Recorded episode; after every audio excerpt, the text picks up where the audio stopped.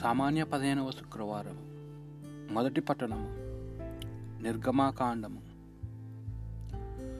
మోషే ఆహారోనులు ఫరోరాజు కన్నుల ఎదుటనే హిమత్కరములన్నిటినీ చేశారు కానీ యావే ఫరోరాజును కఠిన హృదయమునిగా చేశాను అతడేమో ఇజ్రాయిలను తన దేశమును విడిచి వెళ్ళనీయలేదు ఐగుప్తు దేశంలో ఉన్న మోషతోను అహరోనుతోను ప్రభువు ఈ విధముగా చెప్పాను.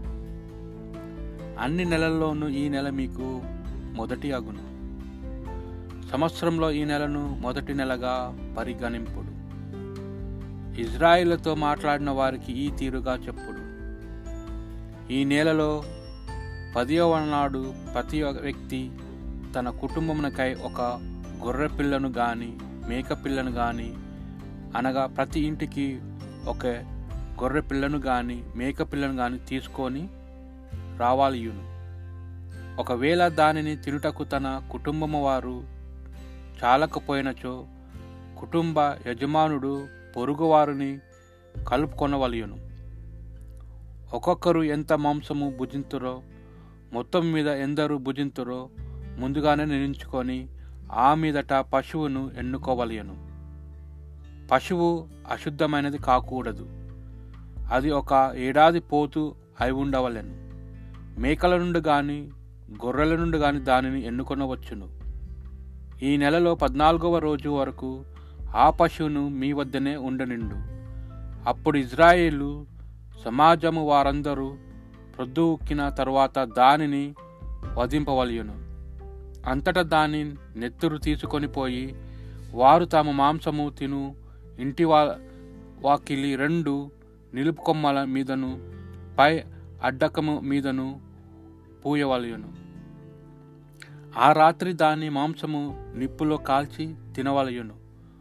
పొంగిన రొట్టెలతో చేదు మొక్క కూరలతో ఆ మాంసమును తినవలయును.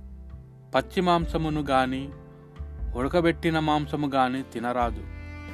తల కాళ్ళు ప్రేగులు వీనితో పాటు పశువును పూర్తిగా నిప్పులో కాల్చియే తినవలయును. మరనాటి ప్రొద్దుటికి ఆ మాంసంలో ఒక్క ముక్కనైనను మిగలరాదు. మిగిలిన దానిని నిప్పులో కాల్చి వేయవలను. మాంసము ఈ క్రింద విధముగా తినవలయును. తినినప్పుడు మీ నడుమునకు తట్టి ఉండవలయును. కాళ్ళకు చెప్పులు ఉండవలయును. చేతిలో కర్ర ఉండవలయును.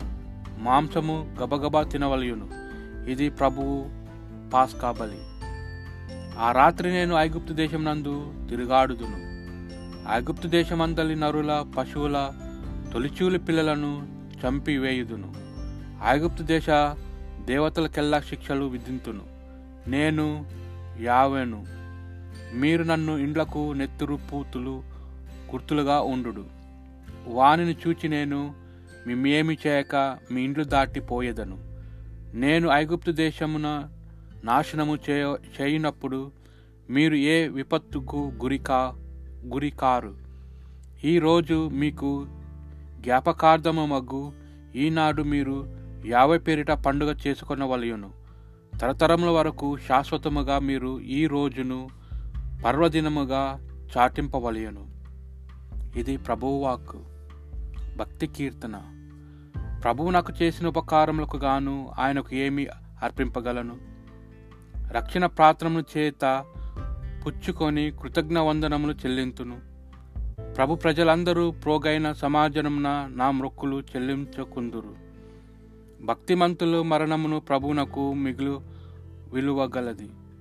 ప్రభు నేను నీ దాసుడను నీ దాసుడను నీ దాసురాలి కుమారుడను నీవు నా మృత్యు బంధములను తెంచితివి.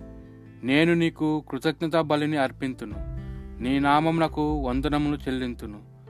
ప్రభు ప్రజలందరూ ప్రోగై సమాజమున ఓ ఎర్షలేమ నీ మధ్యానున్న ప్రభువు దేవాలయంను నా మొక్కులు చెల్లించుకొందును. మీరు ప్రభువును సుతింపుడు సువార్త పట్టణము. పునిత మత్తయ్య గారు రాసిన సువార్త. పిమ్మట యేసు ఒక విశ్రాంతి దినమున పంట పొలము గుండగా పోవుచుండా శిష్యులు ఆకలిగొని వెన్నులను త్రుంచి తినసాగిరి. పరిశైలు అది చూచి ఇదిగోని శిష్యులు విశ్రాంతి దినమున నిషేధింపబడిన పని పనిని చేయుచున్నారు అని యేసుతో పలికిరు.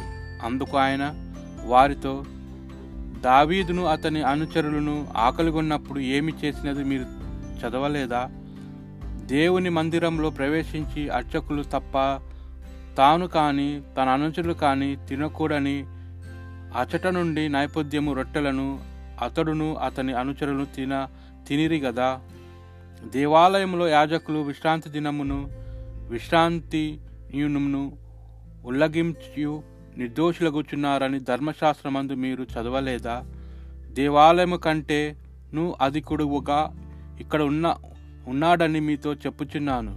నేను కనికరము కోరుచున్నాను బలిని కాదు. అను వాక్యమందలి భావమును మీరు ఎరిగి ఉండని ఎడల నిర్దోషులు మీరిట్లు నిందింపరు. ఏలయన మనుష్య కుమారుడు విశ్రాంతి దినకు కూడా అధిపతి అనెను. ఇది ప్రభువు సువిశేషము.